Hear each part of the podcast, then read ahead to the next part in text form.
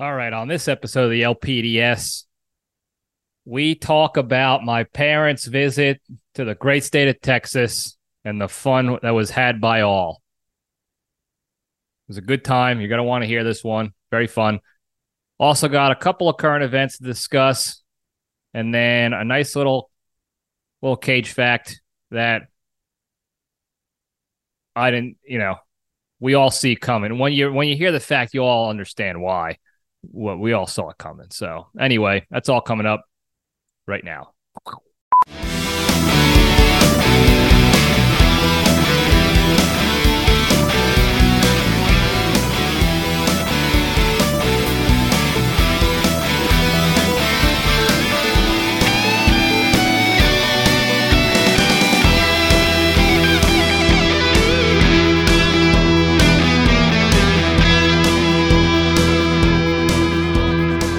All right, jabronis, we're back.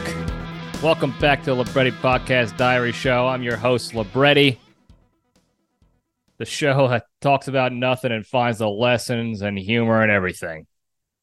Hope everybody had a good week. I did. It was a it was a winding down week from a fun-filled weekend, which we'll get into into the junction.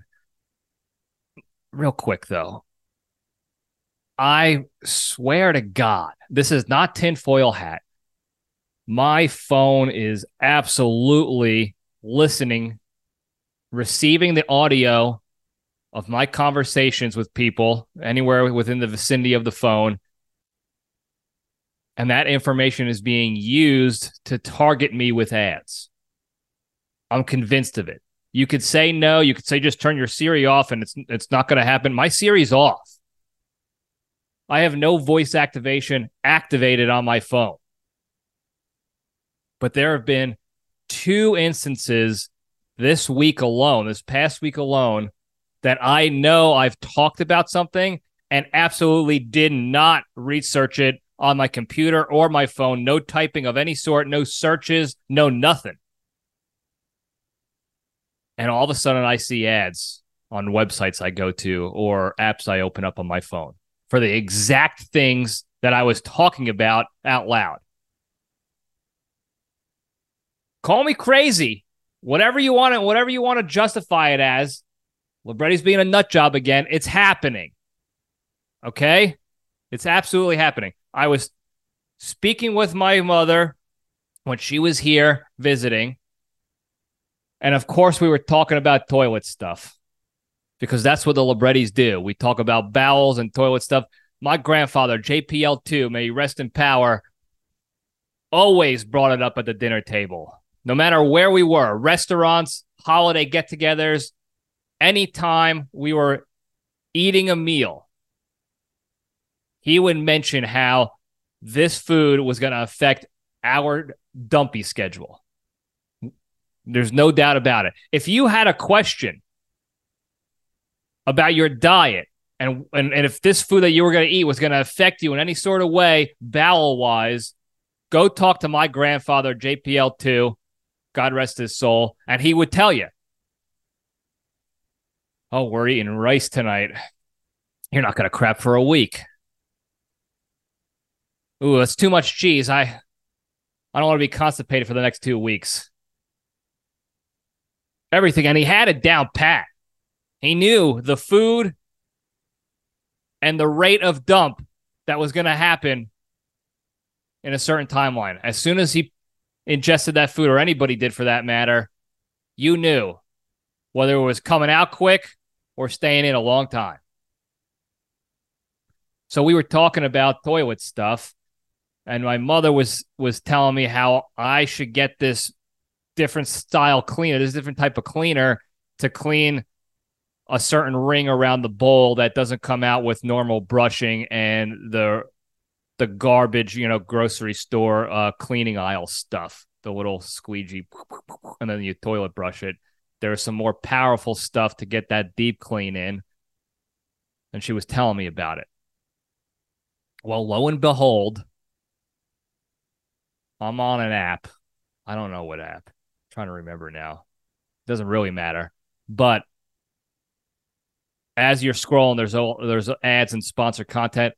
out of nowhere, there is an ad specifically for toilet bowl cleaner. Specifically for toilet bowl cleaner. And it said, Do you have a stain around your toilet bowl that you can't get out? Use this cleaner. And I'm not making it up. I should have taken a picture to post it here, but I didn't because I was just so angry. I just closed the app. And then when I was picking them up, I had to go up to Austin to pick them up. And we discussed this previously when we were talking about preparing for a family visit. I had to go drive up to Austin, Texas to pick them up. They were visiting some relatives up there, and we were at our cousin's house that day. And I was talking to my one cousin about holsters for guns, for six shooters, slingers. And he was telling me about this holster that's good because you can wear it. It fits in pockets if you want it. It you can strap it to any sort of pant or shorts. Doesn't matter. You don't need necessarily a belt, nothing. Because that was the one thing I you know I asked him about was I want a holster that I can go out, you know, out and about with my athletic shorts on because I wear, you know, I wear gym shorts and, and tank tops all the time. We're out here in Texas. It's 101 degrees out right now. And obviously, I, I can't wear a belt with that, but I also want to be able to stay strapped in case something, you know, something goes down because you're allowed to here. Not, not take stuff down, but you're allowed to protect yourself but I can't do that with athletic shorts in the current holster I have. I need a belt for it. And I can't clip it to the to the tactical fanny pack because now it's not a concealed carry anymore. And I want to make it concealed. I want to keep it keep it safe and protected. Uh, so we were talking about holsters. And what did she know it? I pop open my Facebook or YouTube's or whatever it is, and it is riddled with ads for holsters. Now I could see if I was recording. Like right now, I'm recording on my computer, and there's a chance that my computer obviously it's on receive mode, so it could take in the audio. I I could believe that you know it's gonna it's gonna hear the the what you know the conversation and then sponsor toss sponsor ads at me all the time, not sponsor ads, but toss ads at me about the stuff I talk about. But when my phone has it all turned off, supposedly, it's still collecting. And eventually, if I find if I if it happens again, I'll post pictures on the Instagram account or on my Facebook so you guys can see it. But it's unbelievable. And it's I consider it an invasion of privacy. Not that I have anything to hide, but some people do. I know a lot of you have some serious stuff to hide. And that's okay. And those things you tell me, I'm taking to the grave. But if our phones are in the same room together and you're telling me your dirty deeds, we're going to see ads about it. So be careful. That's all I'm saying is be careful with your phones. There's a reason why in classifier environments, they tell you to leave your phones outside, leave your smartwatches outside, anything that's on uh, receive or transmit, any anything that has the capability to do that. Check it at the door, leave it out of there. And some of those office spaces have even more restrictive rules where that you can't have it within a certain amount of feet. It's got to be gone. Just leave it in your car. I had to do that when I worked over at the NSA buildings. The, the phone was in the car. So we're talking 12 hours phoneless. And I think I might do that now. I might throw my phone in my car or in my mailbox or something just to get it get it out of here. I don't want any more ads for toilet cleaners or holsters or any of the other stuff I talk about to myself or to Randy. I'm good. but it's just a little annoying and a little frustrating that there's zero privacy now. And I know I should have known that before. I get it. I'm in that world. I've been in the privacy world for a long time now, so whatever. But moving on. So there's been some drama in the media the past week or so, probably the past week. And first, I'll say this first, it's made up drama. Not a big deal. Don't worry about it. Second, I think it was made to be a bigger story than it is because they're probably hiding something. I know uh, one of the is it is, is he a senator? Tommy Tuberville. What a stupid last name, by the way. Go look at some of the congressmen and senators' names. Those people, uh, we talked about it in the past when we were talking about this. Actually, this very same subject I'm going to bring up. Some of these people don't. They have no business being in the limelight whatsoever with the names that they have. But Tommy Tuberville, I just saw a thing where he bought a whole bunch of shares of this stock I forgot the name of the company, a very small company that makes some sort of medical product. And he bought it for pennies. It was like 86 cents a share when he bought it several weeks ago. And then lo and behold, we we find out a, like a, a week or two after he bought tons of this stock that this company is making a medical product that they're shipping out to the Ukraine, that Ukraine used our billions of dollars of tax money to pay for to use this medical product in their in their war. And then that stock shot up to like 350, 360, $3.60 a share from like 80 cents. And he bought thousands and thousands of shares of that stuff. So if you remember my rant from months ago, even last year sometime, I think it was, where I talked about the congressmen and senators doing the insider trading. He was on the list. I think he was the most prolific on the list of, of people who were crushing the S&P 500 in stock picks for the year. He was beating it by 600% or something ridiculous like that better than the S&P 500, which is always going up. I think it's like an average of 10% increase a year and he was annihilating the S&P 500 because of insider trading. Anyway, that's why I think they made this other story more popular and more uh, dramatic than it really had to be. But there's this guy out there. His name is Oliver Anthony, and he's a small town fella from the Virginia area who owns a plot of land and he and he writes his own country songs from the confines of his land with his dogs in the middle of the woods next to his deer stand. And he's a very talented singer. Got a really good voice, simple guy. Doesn't he's not trying to, you know, be bother or anything. And he wrote this song about essentially, you know, America's getting screwed by the government. Simple song. And and though you know the world is up in smoke about it.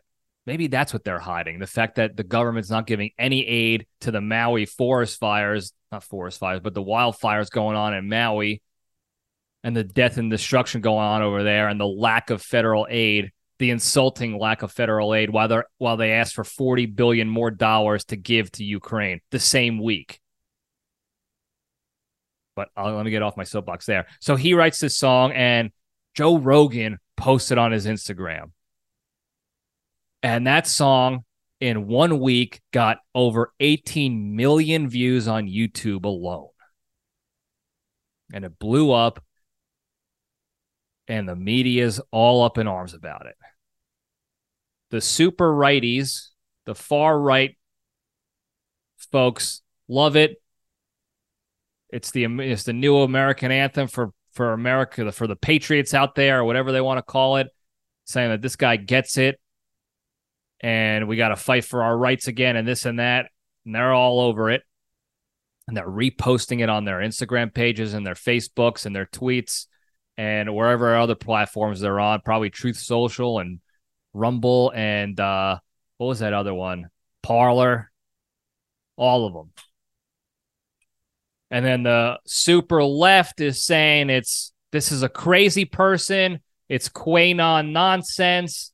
Who this the lyrics suck. This guy's an idiot. why why is he so popular? He's an he's a moron, and they're dragging this poor bastard into the dirt. He just wrote a song. Okay, the lyrics are not bad. It's not asking to kill anybody. It's not saying to light your torches and go do bad, illegal things against certain groups of people. It's not saying that at all. And you can argue the the what's the word I'm looking for? The quality of the lyrics, how deep they are, the layers behind them. I think they're a little they're simple. They're pretty obvious. The message he's uh he's saying in this song.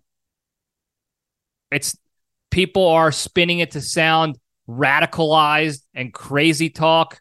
And then the other side spinning it as, you know, patriotic and exactly what we're all feeling or whatever. So there's both sides of that argument. It's a it's a good tune. He's got a really good voice. And it doesn't matter to me what the message is he's saying because he's not saying anything illegal. He's not saying anything wildly radical or crazy. He is he is singing about his beliefs. So you can agree or disagree, and that's fine too. But people are making it sound like he's either the savior of this world or he's going to take this world down by this simple song that he didn't even post on his own YouTube page. He had a clip of it on his Instagram when he wrote the song, like he does for all of his songs, which are country songs that he says he he tries to model his his writing and singing off of old time country like Waylon Jennings and such.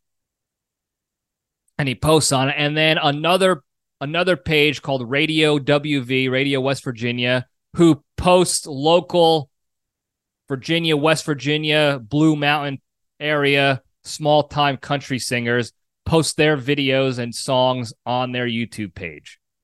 He didn't even post it himself. So he's not trying to secretly like take over the government and sell propaganda and all this other stuff. The guy's just playing music on the side as a hobby when he gets home from work, being a regular guy, regular blue collar guy. And he is, uh, he's hearing about it now.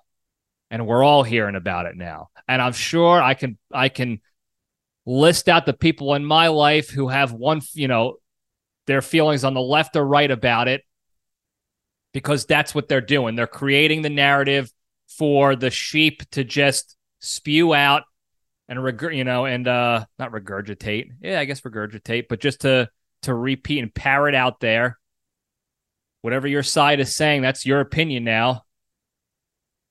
Because you could see it on the social media post who's posting what about this particular guy in this song. And all the guy wanted to do was just write music in his spare time with his dogs. And he plays on the weekends at different little blue collar style festivals when he can to small crowds of like 60 people, farmers markets, and what have you.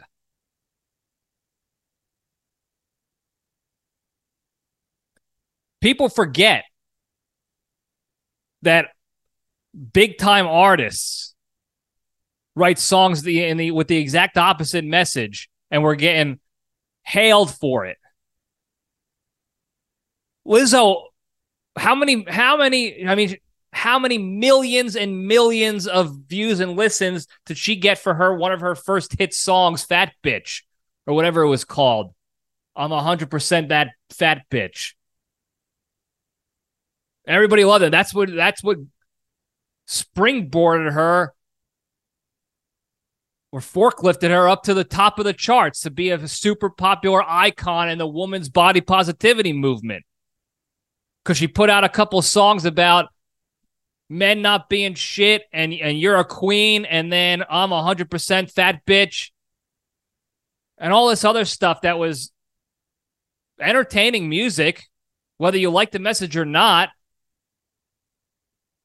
and it got her popular. But there was there was a small fraction compared to this, a small fraction of people who are actually lambasting her and and giving her crap for it at the time. A very small fraction of extremists on one side saying that she's a you know a problem for it. Otherwise, it was almost universally hailed as revolutionary music about, you know, independence and body positivity and anybody can do it and this and that and all this other good stuff, which is fine. Like I said, I thought the, the songs were entertaining. I don't particularly like Lizzo in general. Her music, I don't, it's, it's not my kind of music, but I didn't, it didn't suck. It's just whatever. It's just, it's just music out there that's popular with people. You don't have to like everything for it to still be popular. It doesn't just because you don't like it or I don't like it doesn't mean it sucks. Okay? I just did I don't I don't like her music, but the music was popular and it was a hit and whatever.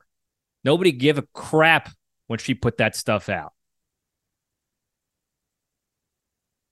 But this guy, because he's calling out government officials,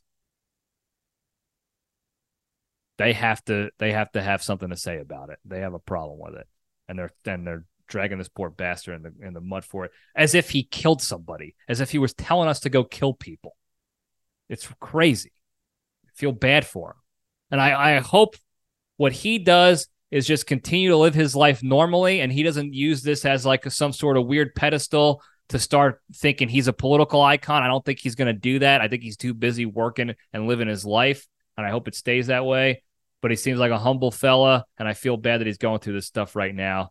Um, and I wish people would not take these non stories and make them stories to hide other stuff that's going on in the world, like the Maui, Hawaii stuff going on. And I'm not going to call it Hawaii. I don't like when people do that, by the way when they try to use the accent of the of the native area, even though they're not from there. I gave Sticks a hard time for that too. He does it. I, I don't know if he did it on this show when he was on my brother Sticks, but he does it all the time on all the time. He's talking to people who are from different parts of the country. If their name is like Jorge Lopez or something, he'll say, "Oh, here, you know, we got a visitor today. Is it's Jorge Lopez?" I was like, shut up, Sticks. I love you, but shut up. So I'm not going to call it Hawaii. And I hate when other people do that. We talked about this in the past. The fake, the fake tourists that pretend that they're from the country when they go visit or from that that state. They say mahalo and Hawaii and all that other bullshit. Those are losers. Those people are losers. All right. And I love everybody. I'll love them. I still have friends who are losers. Oh, hell, I'm a loser for other reasons, not for that though. But they're losers for that.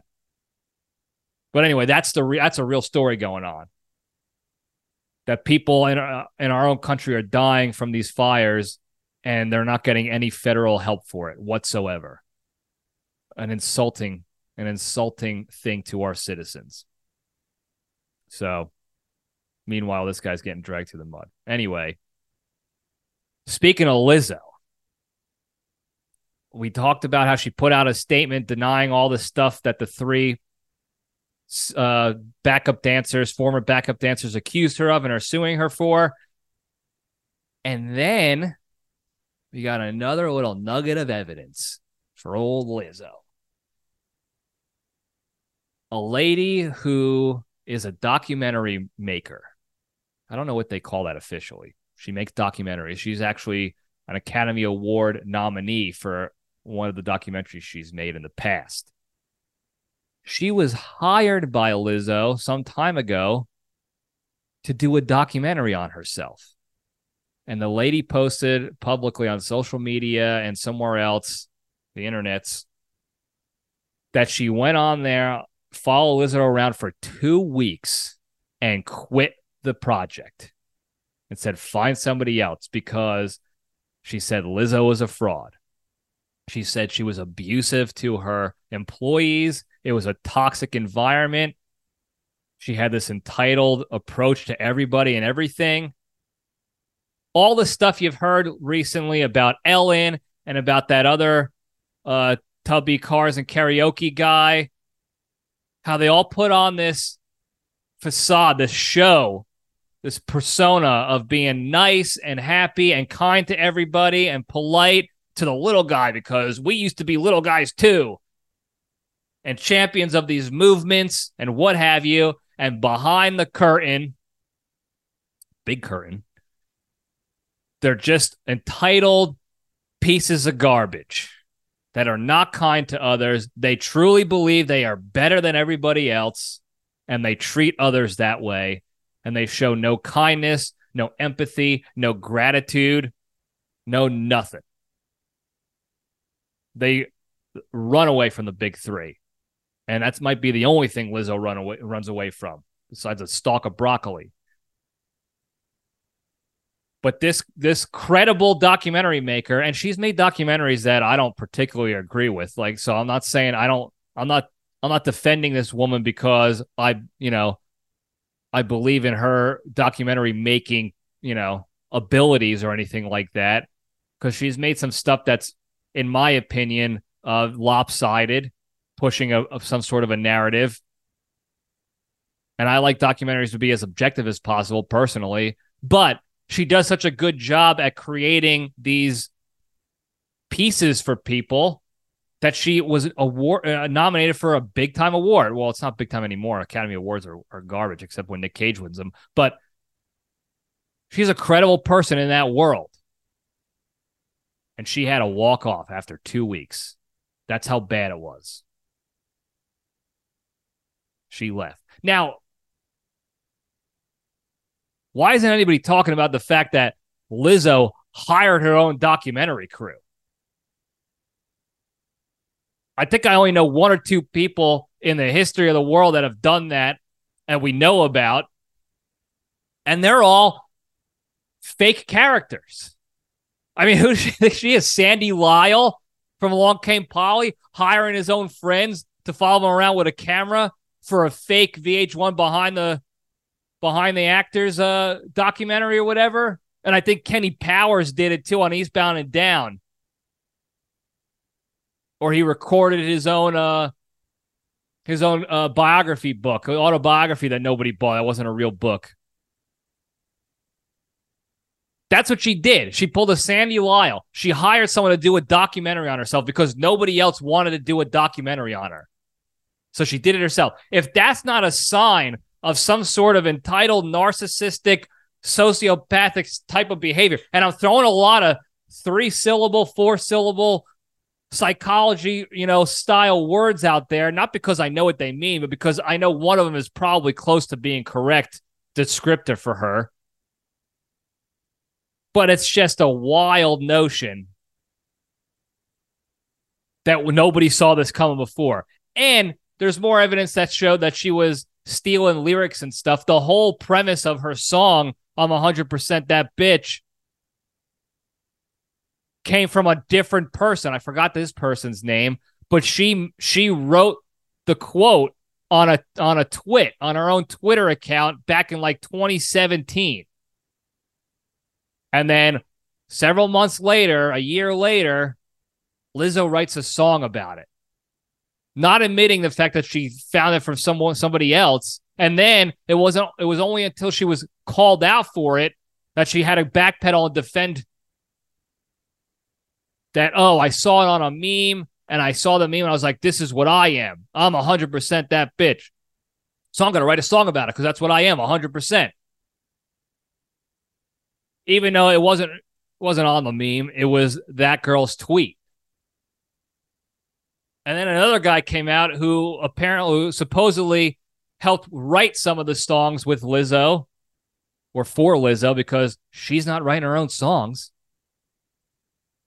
That lyrics from that song, 100% that bitch, were his lyrics that she never credited him for she because she told everyone that it was her song. She wrote the whole thing, and she's she denies that. Of course, she backpedaled back then in 2019 or whenever that came out. But nobody's putting the, nobody wanted to believe that this champion of the women's positivity movement might actually just be a pompous, unkind asshole.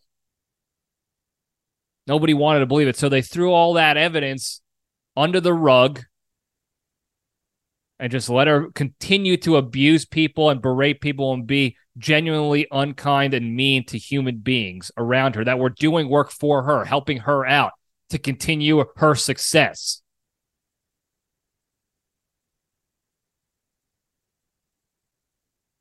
The fact that you you're this popular and, and famous and nobody wanted to do a documentary on you, you had to go hire someone to do to that for you. And you suck so bad, they had to leave the situation because they were they were feeling unsafe. That's not a good look. Neither are those onesies she's wearing, but whatever. More power to her. Like I said, I'm not here to be anti body positivity and being confident in yourself. My issue with the heaviness stuff is not an attraction issue, it's a health issue. I want people to be healthy. And if you're 300 pounds overweight, you're not healthy. You're hurting yourself and others around you. And I want everybody to be as healthy as possible. That's my problem with it all. And I'll say that to the day I die. Big, tall, fat, small, I love them all. And that's a that's a saying I got from my buddy in college. I'm not going to identify his name in case he doesn't want to be identified to protect the innocent, but that's not even my line. And I'm going to give that person credit because I'm not a stealer of lines. I inadvertently take ideas because I am not quick witted enough for my own stuff sometimes. And my subconscious remembers things that I've seen or heard in the past. But as soon as I find out about that, I try to admit that unlike Lizzo. I'm not going to backpedal and, and defend it, you know, and lie about it. But anyway, big, tall, fat, small, I love them all. My only issue is the health aspect of it. I don't like people championing fats, pretending like it's not a health issue and, and trying to make others feel bad for wanting these people to get healthier. I don't, I will never feel bad about wanting somebody to be healthy, whether they're a stranger or somebody close in my life. I don't want you to be fat and die at age 30 from congestive heart failure or some other issue or diabetes. So I want you to be healthy. I wish fat was healthy. I really wish it was because I would be a fat. No doubt about it. I love eating. I love McDonald's. I love desserts. I love all the crap but it's not healthy. I also want to live long. I love living. I love being able to do stuff around the house. I went off on a fat tangent there, but that's what you get here at the show. Fat tangents. Anyway, I think that's all I got with the current events. So we might as well just get right into the good stuff. Step into the cage.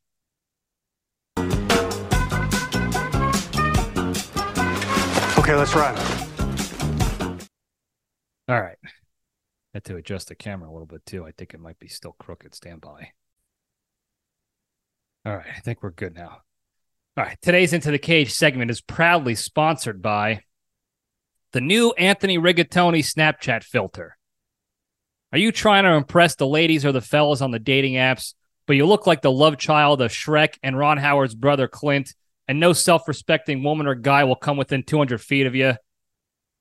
Then start taking pics with the Tony Riggs filter today. Equipped with a sensual tan, rugged chest hair, and an Italian horn chain, you can trick anyone into thinking you're a smooth talking Guido and not the ghoulish looking creature and sewer rat that you really are with just the click of one button. So to pretend to be someone desirable today, download the Snapchat app now and click on the pixelated Pishkadio icon and install the filter right now.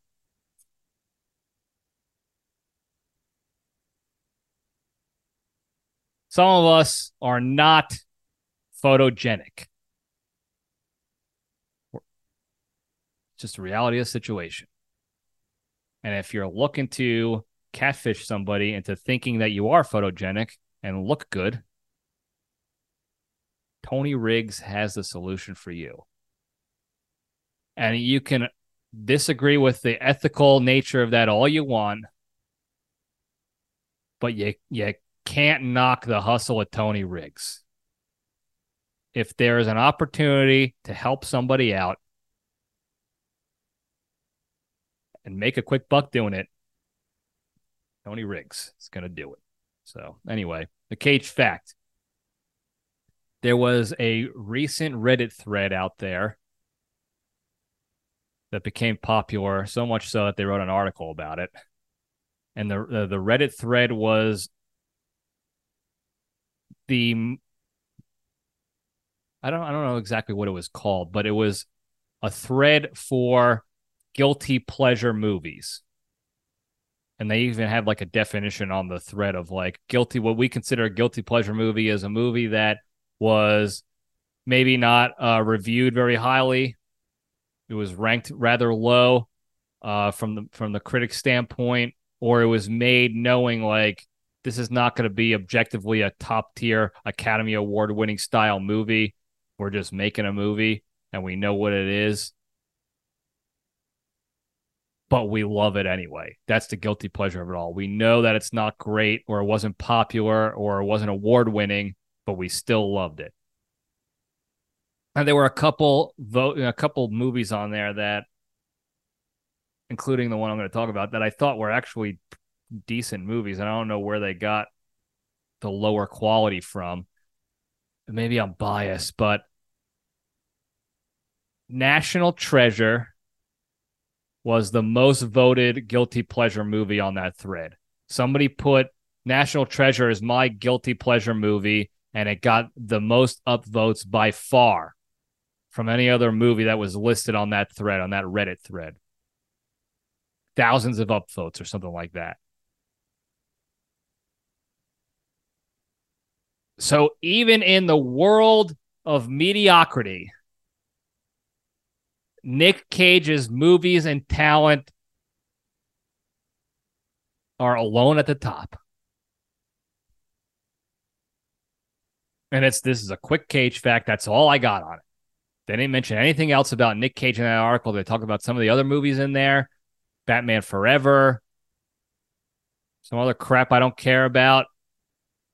But Nic Cage, even in any discussion any discussion about movies whatsoever. Worst movies ever, best around, best performances, craziest performances, most out there, most ridiculous, most unhinged, most hinged. He's the number one guy.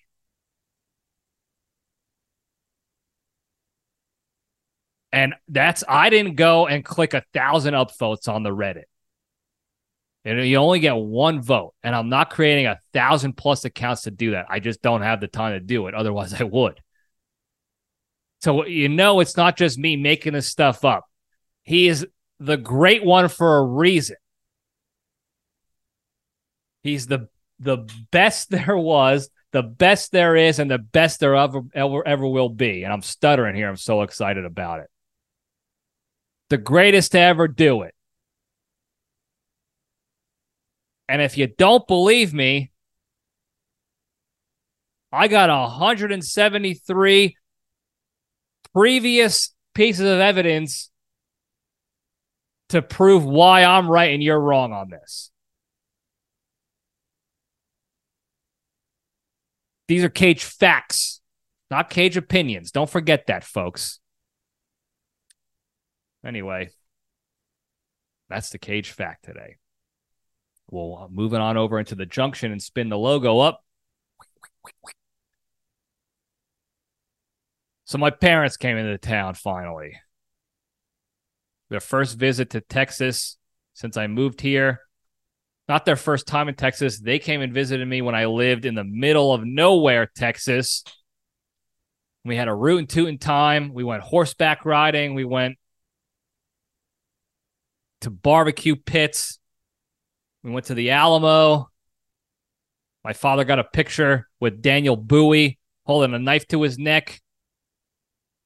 My father also has a picture of him wearing a cowboy hat,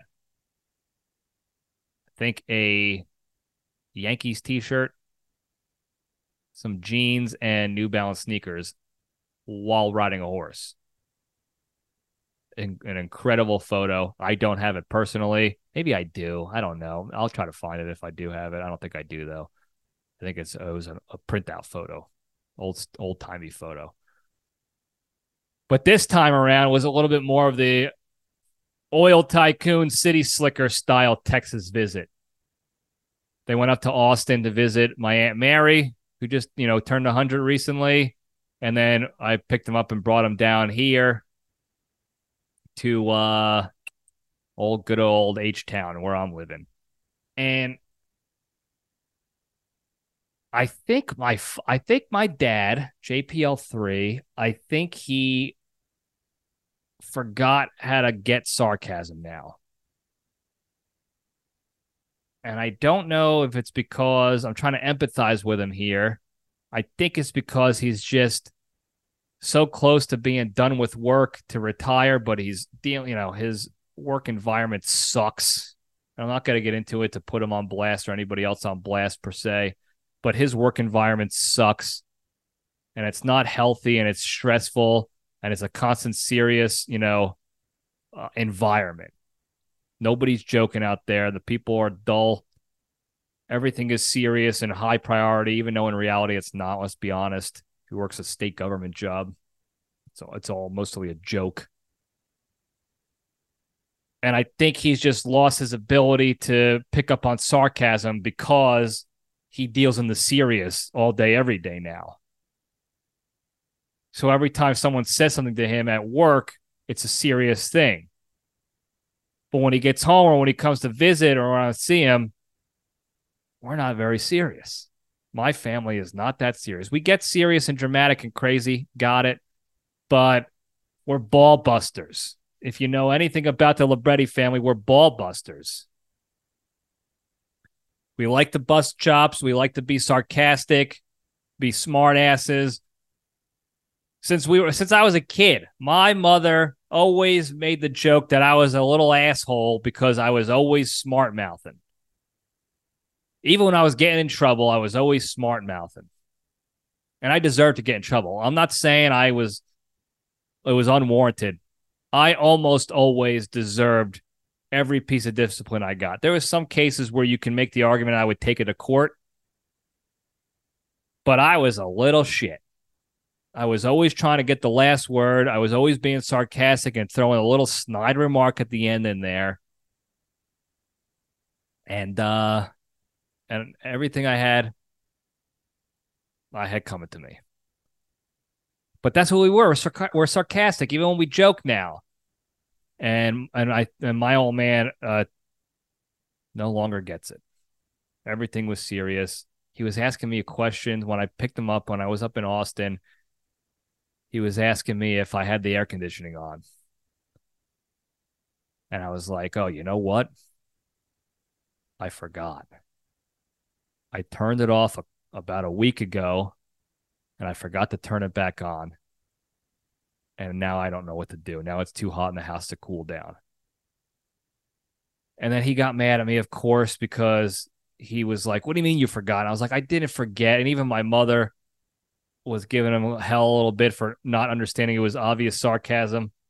Um, and we had a little do to do back and forth, and that was the whole visit. By the way,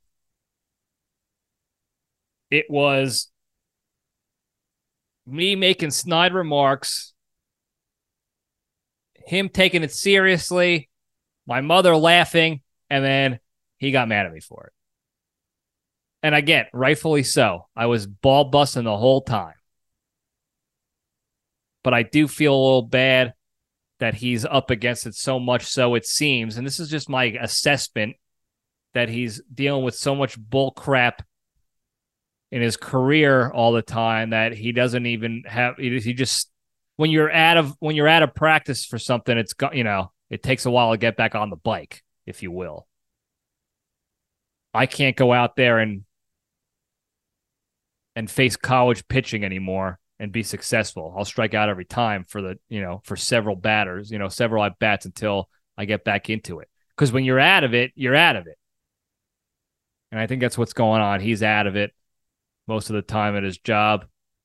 And um, I'm not around as often at the house in Jersey to get him back into the swing of things. So um, I do feel bad about that because he's missing some real winners when it comes to the sarcasm game, let me tell you. But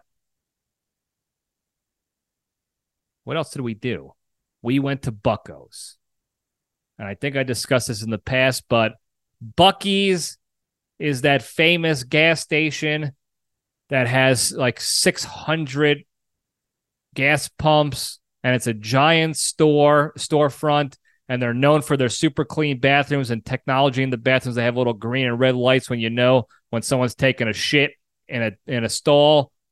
And then they, they got a guy in there. As soon as the as soon as the stall is is open he'll go in there and clean and spray and make sure it's all clean and, and fine and dandy for the next person to go in it is quite the situation over there and I wish all rest stops were like this. Obviously, it's not gonna it's not the case. Buc-ee's has become sort of a a tourist attraction now at the different locations all over the place. That's why they can get away with it because they get they're 24 hours and there's always it's always a crowd there. There was another Buc-ee's on the east side of of the city when I was driving in with my old man when we first got here, when I first moved here and we got in at like early in the morning, one, two in the morning or whatever, and there was still a crowd at Buc-ee's. And I call it Bucko's because my dad calls it Bucko's because he heard from somebody at his job, you got to go check out Buc-ee's, and he thought they said Bucko's, and now it's Bucko's. So one of the other things that they're famous for is their brisket sandwiches, gas station brisket sandwiches. They're phenomenal for gas station brisket, they're they're the tops. Nobody's gonna beat them in that game.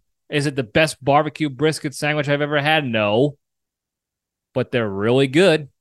I gotta give them that. And my old man wanted a brisket sandwich on our way back from Austin. That was gonna be our dinner. And by one brisket sandwich, I meant we filled an entire basket up with brisket sandwiches. In fact, by the time you tune into this, I'm still eating leftover brisket. I debun them all and I mix them into my egg breakfast and dinner and what have you. I have a fridge full of brisket from Bucko's because we went off on one in there. We got brisket. We got some of their kettle cooked or baked potato chips, whatever they are. They were pretty good natural potatoes pretty decent. I don't know if they make them in house or they ship them in from somewhere, but pretty good, pretty good potato chips there. And we had a whole meal, a whole damn feast of of brisket sandwich. Here's another thing, and and people are gonna give me shit for this, especially the people around here in Texas that may may or may not listen to this or tune in. They got a pretty good fried chicken sandwich too over there at Bucko's. It's certainly not the best I've had. It's definitely, I would qualify it definitely as one of like the fast food chain style when it comes to chicken sandwiches, like a Chick fil A, Popeyes, KFC. Like it's in that realm as far as the quality goes. It's not like a gourmet chicken sandwich from a restaurant or a one off mom and pop chicken joint, but it was pretty solid all things considered. I liked it better. And here's another hot take I liked it better than the Popeyes chicken sandwich. And I'm not sorry about it. I had the Popeyes. And here's what I'll say about the Popeyes hype. Remember, I, I bitched about it years ago when this first came out. I'm not going to try it. I don't get the hype. It's ridiculous that people are acting up about this. I tried it a couple months ago after it all died down and I might have gotten a bad situation where I left it in the bag too long because I I bought it and then I went home and I took care of some stuff and then I ate. So maybe it was, you know, sitting for too long and I need to eat it fresh right out of their you know, at, right from underneath their heat lamp or whatever. But not that impressive. And I'm going to try it again because I want to keep it as objective as possible. But the Bucko's chicken sandwich was absolutely better than there, undoubtedly better. How would I rate them compared to, like, again, a mom and pop chicken joint? Low. You're not going to find a better chicken sandwich than a mom and pop, especially in like Mississippi, Louisiana areas. New Orleans has this one place. I forgot the name of it. Not Hattie's or Casey's or some some chicken joint. That chicken will blow your balls off. There's a line out the door. It's in the middle of the ghetto, dangerous. And me and my buddy sat outside in the rain to get this chicken, and man, was it worth it. Delicious. This stuff doesn't hold a candle of that. But if we're talking fast food, gas station style chicken sandwiches, Bucko's is better, no doubt about it. And you can fight me on it. We can argue it till, till we're both blue in the face. That's my own one cent opinion. I like it better. No doubt about it, in my stupid mind. And you're entitled to your opinion, and we're allowed to disagree and get along amicably. If you want to defriend me for it, do me the favor. Do me the favor and defriend me for it, please, because I don't want somebody that intolerant in my life that they can't get along with someone who doesn't think the chicken sandwich is as good as they think it is. That's ludicrous. So please defriend me. Anyway, we went to Bucko's. And then we got back to the house, and it absolutely was the hottest. And I keep saying absolutely this week. I don't know why. Maybe somebody said it who I admire. Maybe Gosling said it or Steve Carell said it. And I was like, that's it. That's the word I got to use this week. But uh, it was definitely the hottest week of the year. It's been the hottest past two weeks of the year here in, in Texas. Uh, it's toasty out. We're talking 102, 103, 105 degrees. A couple days ago was 107 out. Um, it's toasty. My grass is dead. It's it's super dead. It's hay right now. Um, I don't mind the heat. I don't care. Like I like it, but it was hot. It's super hot. And my house is on the older side. And I told you about the problems I had with my giant living room uh, ceiling and the fact that it runs hot in there to begin with. And there's only one AC vent. So we got in there and it's hot with more people in the house. The AC was running all day, never shut off, and it was not going well. And I felt bad for my parents. I had to deal with that. But luckily, we all came prepared. I had an extra fan that JPL promptly turned on to blow right in our faces to cool us off. And then he also made sure he brought his his standard JPL3 uniform, which consists of not a tank top t shirt, but a shirt with cut sleeves. He doesn't buy tank tops.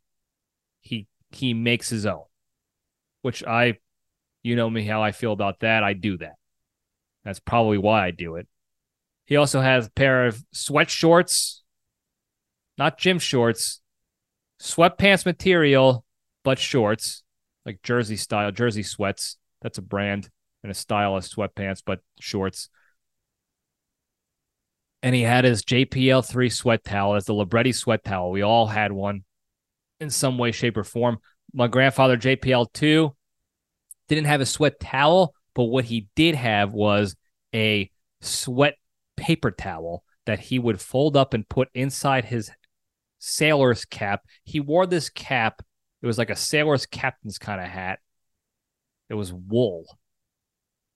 And if you look at like old sea captains, like fisherman style cap, not uh, not Navy seaman, but fisherman style, with a little brim and wool, and he put the paper towel inside that inside the hat so that it could absorb the sweat off his bald head because he had a cul-de-sac hair st- situation, like an Uncle Junior from Sopranos or George Costanza. That's what JPL two had. So his sweat towel was a sweat paper towel, and now JPL has his sweat towel that he he brings with him. Even though I have towels here at the house, he flew with that down here. And then for some reason, he had tube socks. And if I have the picture and I remember to post it up, I'll post it up here of the picture I got of them when we were taking a break before going out to do stuff. He's on his phone. I think my mother was taking a nap on the recliner, and you can see it in all his glory. You got the fan in the background.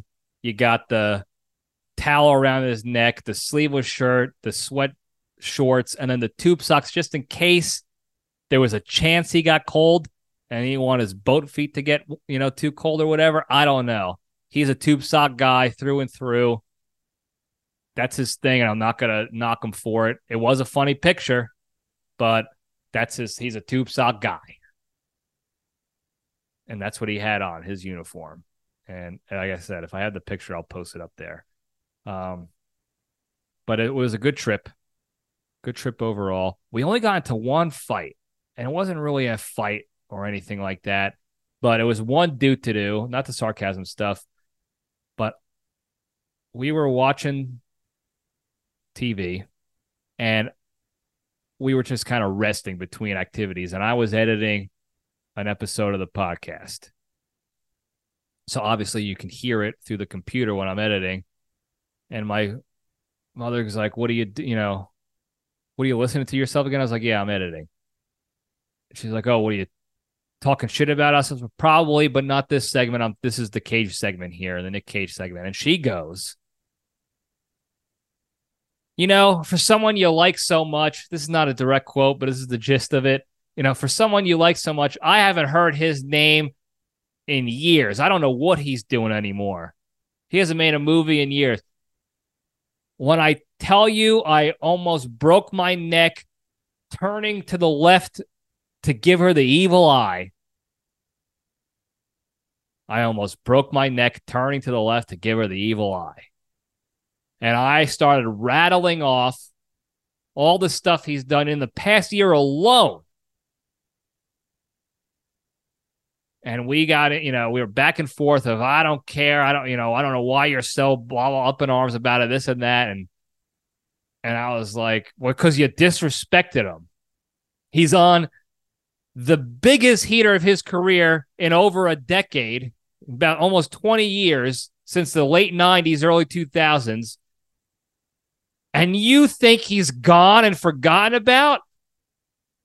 We just discussed He's he's in the Renaissance era of Nic Cage, the the second golden age of Cage. And you can copyright and trademark that saying, the golden age of Cage right there. That's ours here at the LPDS, baby.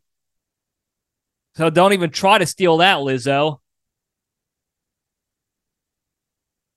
And she had the the gall to say that he was a nope, he was missing in action. MIA.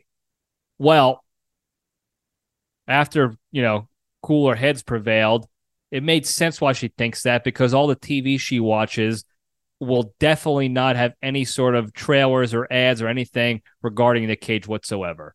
She's watching the ID channel, Dateline, Hallmark, and whatever channel, Yes Network. If the Yankees are on, I don't know why she still watches them because they stink and then any channel that they're running Blue Bloods reruns on with Tom Selleck. That's what she watches. So it makes sense why they're not playing Nic Cage movie trailers on there. But she comes and she came out with such a, you know, force and she was so sure of herself that he was MIA. I had to respond in kind. And luckily, it was too hot for her to get off of the chair and come hit me. So the argument ended ended amicably, which was nice for a change. Uh, and then we watched the Yankees, and that was another big mistake we made. The second mistake we made of the weekend because they're such a nightmare to watch. They're such a poopy. They're so bad. They stink so much. It's so embarrassing. And I wish their front office was listening to this. I hope they fire Cashman I think they actually might. It's so bad now that it's almost like Hal Steinbrenner. Yeah, yeah. There's not like there's no getting out of this one. There's no getting out of this one. This guy is a dud of a GM. They got to get rid of him.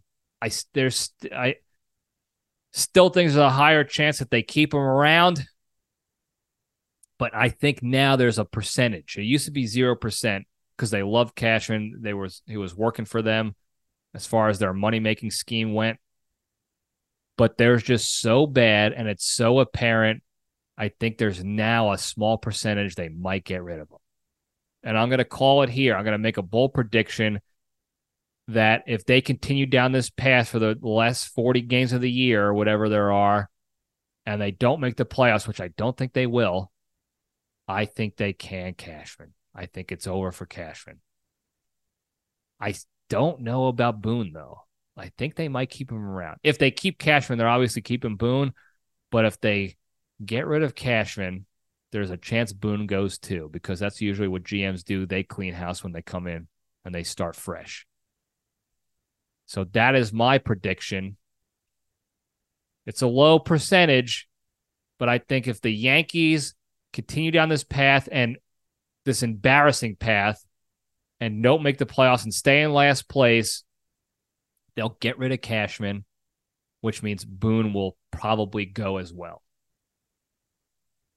And then there will be some sort of a temporary respite in the Libretti household because the the wicked witch of the east is gone. So we'll see about that. Um, what else did we do? Oh, the last thing I'll talk about. We went to go get steak at this steakhouse. Pretty good spot, actually. I'll, I'll, I'll definitely be going again. It's only a couple miles from the house. We went to a steakhouse for dinner. I brought um, I had my friend and his wife come, and the creature came as well, so he can attest to this. And we're t- it's a table of six of us or whatever, and it's you know obviously we're loud and talking and this and that. And the waiter comes and he, you know, we're loud and we're joking, we're ball busting. He's like, "This is the first time here." Like, yeah. And my mother goes, "Uh, yeah, we're from New Jersey. Can't you tell?" And the guy definitely wanted to say a joke. So me and the creature chimed in with the joke for him so he wouldn't feel bad about making a joke about New Yorkers. But I was, we were like, yeah, couldn't you, like, couldn't you tell that like could you smell the trash when we walked in and some other jokes out there they're obviously funny in the moment they're not funny now whatever i don't care but it broke the ice a little bit with the with the waiter uh, and i think he was cool sport about it because you could tell he wanted to say something like yeah i can tell you're you're from the trash northeast being loud and obnoxious not that we were but compared to the other tight asses at the at the restaurant with their tight bolo ties, and they're probably wearing tighty whities too. Um, we were not the crowd for that place, and I'm fine with that. That's what I like. I like being not the crowd at these places and still being able to get in there and afford it and have a good time and let them know. You think you're better than us? You're not. I can afford this steak too. So we had a good time there. There was a guy outside.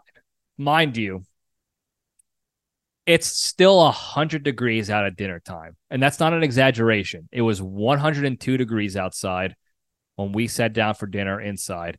And they have tables out outside on this location. And there was a couple out there. This guy was probably in his 50s or 60s, I'd say. I'd venture to guess, somewhere around there.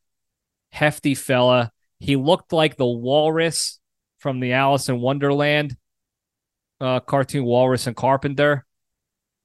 I believe I mentioned this before. There was another guy I saw that looked like the Walrus too, but this guy certainly looked like the Walrus. He had a mustache. He was portly, but he was uh, Hispanic, so he was tan version of that.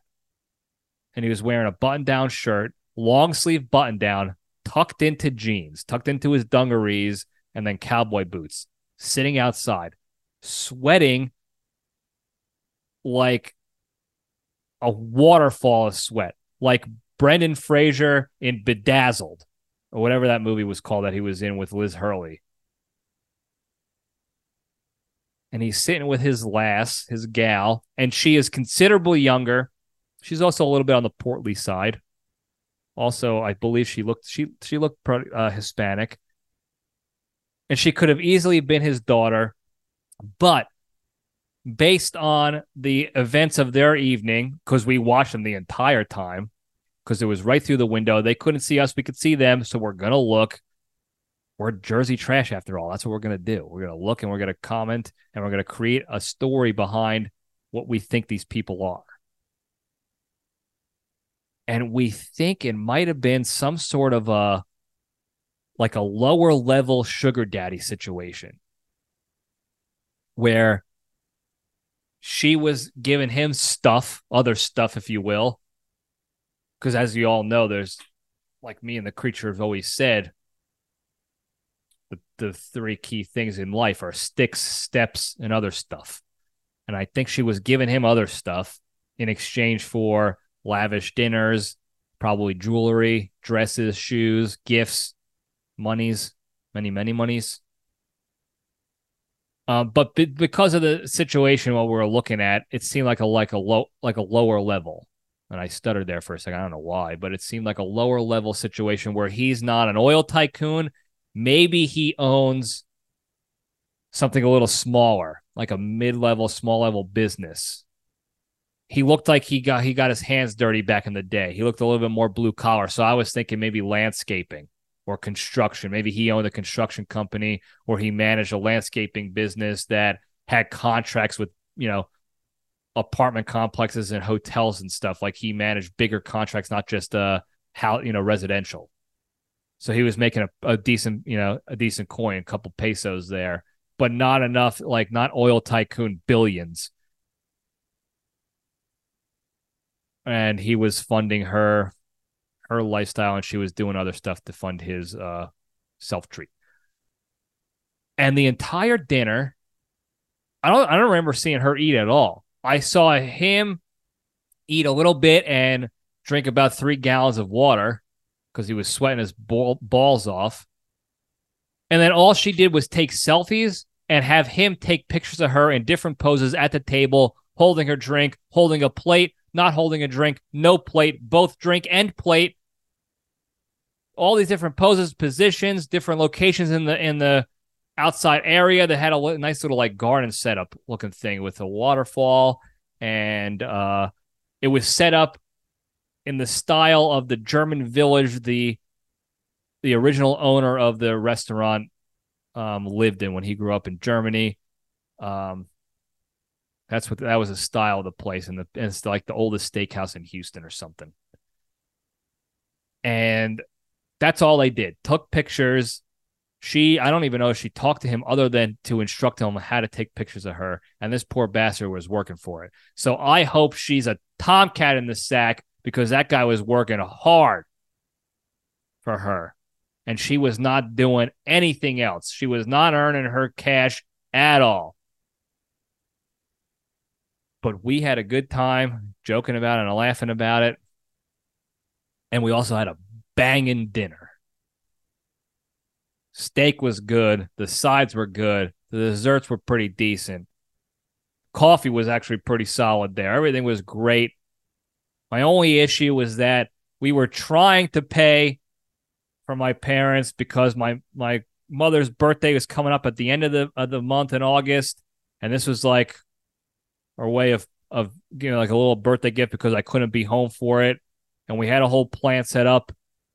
And the goddamn waiter, God love him, threw the checkbook through the you know the the the check in front of her instead of me, like we discussed previously.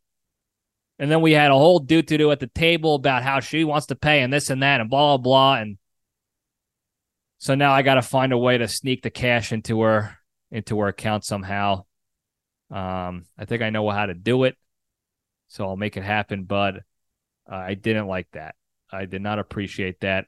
There's a reason why I went to that place and we ordered the stuff we did because we wanted to pay. I wanted to pay.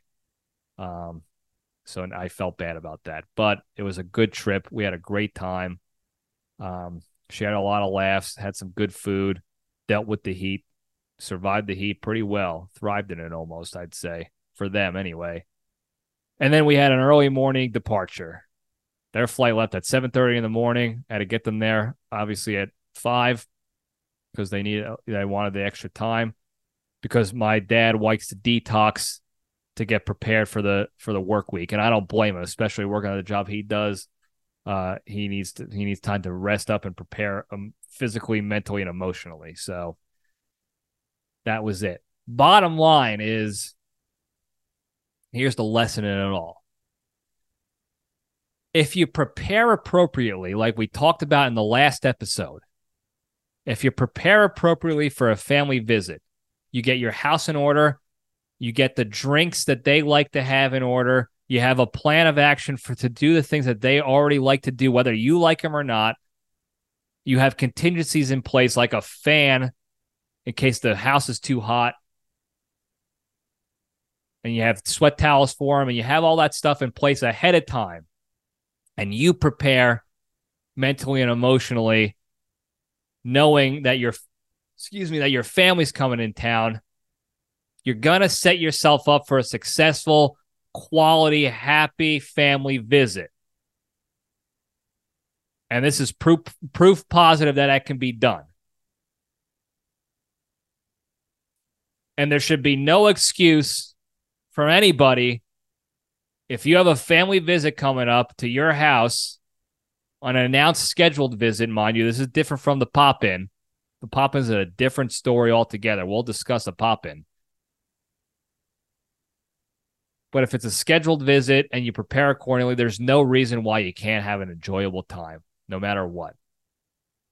And if you and if you still don't, and that's the that's the shitty relationship you have with those family members, this is going to be a hot take for some people because I know some people are are very much married to the idea of like, well, it's family no matter what their family, their blood, you're born into it. You gotta, you know, you gotta have them around no matter what. Listen, I used to be like that as a kid, and for the most part, my family is still my family. I haven't I haven't cut anybody off because we have a pretty good situation.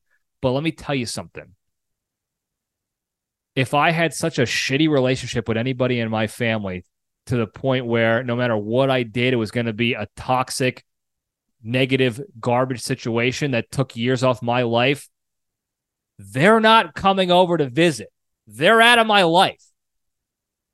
Okay. Our lives are too short to deal with that level of bullshit and garbage and toxicity and, and abuse and harassment or whatever else is going on just because you were born into it. I'm sorry for all those people who say family over everything. I believe in family. I have a great family, and I have a great family that includes blood and family I choose, and that chooses me, which makes it even stronger. And those are the people I will absolutely die for. But for the people who are pieces of garbage and create nothing but havoc and toxicity, a real toxicity, not just like they're angry and you fight every once in a while, and that's that's you know, we could be a little bit tougher than that. I'm talking about like abuse, verbal abuse, mental, emotional abuse, physical abuse, criminals, bad people that are gonna you know, are gonna cause trouble in your life. They're not in my life anymore. And there's only a select few, actually. Luckily, I'm very lucky with the family I do have that I was born into that there is very few of those people that we cut off or and I cut off.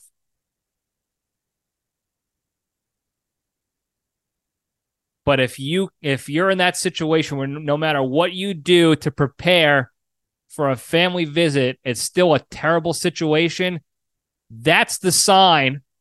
That's the wake up call that you need the kick in the ass to get out of that situation to set your boundaries and stick to them and give yourself a life that's not full of garbage and shit because life is too short to be living in that situation. Get rid of them, cut them off. You're not coming over anymore until you get your shit together. Good day to you. And I couldn't be more thankful and grateful that I don't have to deal with that with almost the entirety of my family, blood and the ones I choose and that choose me. It's a, it's great. But I do feel for the people who have to deal with that stuff. And as difficult as it is, I know it's difficult to to cut out the important like those people in your lives that you have such an emotional connection with. Cut them the fuck out. Okay? And for and for all the shit I give my parents and the jokes I, I talk about them on this show, I always roast them and stuff on here, and we have a good time and we laugh. I don't have to, I don't have to cut them out. They're great people. They took care of me. They raised me. They dealt with my shenanigans. They taught me how to be a man and an adult. And as I continue to learn and grow, as we all should be, even as adults, I continue to thank them for the stuff that they did that I hated as a kid because it helped shape me into the human being I am today. And I'm grateful for it. And it was a great visit. And that's all I got for today. Before we go, no hotline calls, by the way, this week. But before we go, the big three. For the new folks out there, the big three, the three pillars of staying strong and being a better, kinder, happier, more genuine, healthier human being in life and to spread that positivity and goodness throughout the world and to the people around you. Number one, exercise every day. Do one thing every day to exercise physically, mentally, or emotionally. Whether it's getting a workout in, going for a walk, reading a book, meditating, praying, doing a crossword, breath work, something, one thing every day to get healthier physically, mentally, and emotionally. Number two, don't be a shitty person be a kind person. When the opportunity arises to be shitty to somebody in response to something they might have done, and your emotions are running wild and you want to respond and fire off a text message or a, a comment on social media, detach from your emotions, take the step back, and just omit yourself from that situation.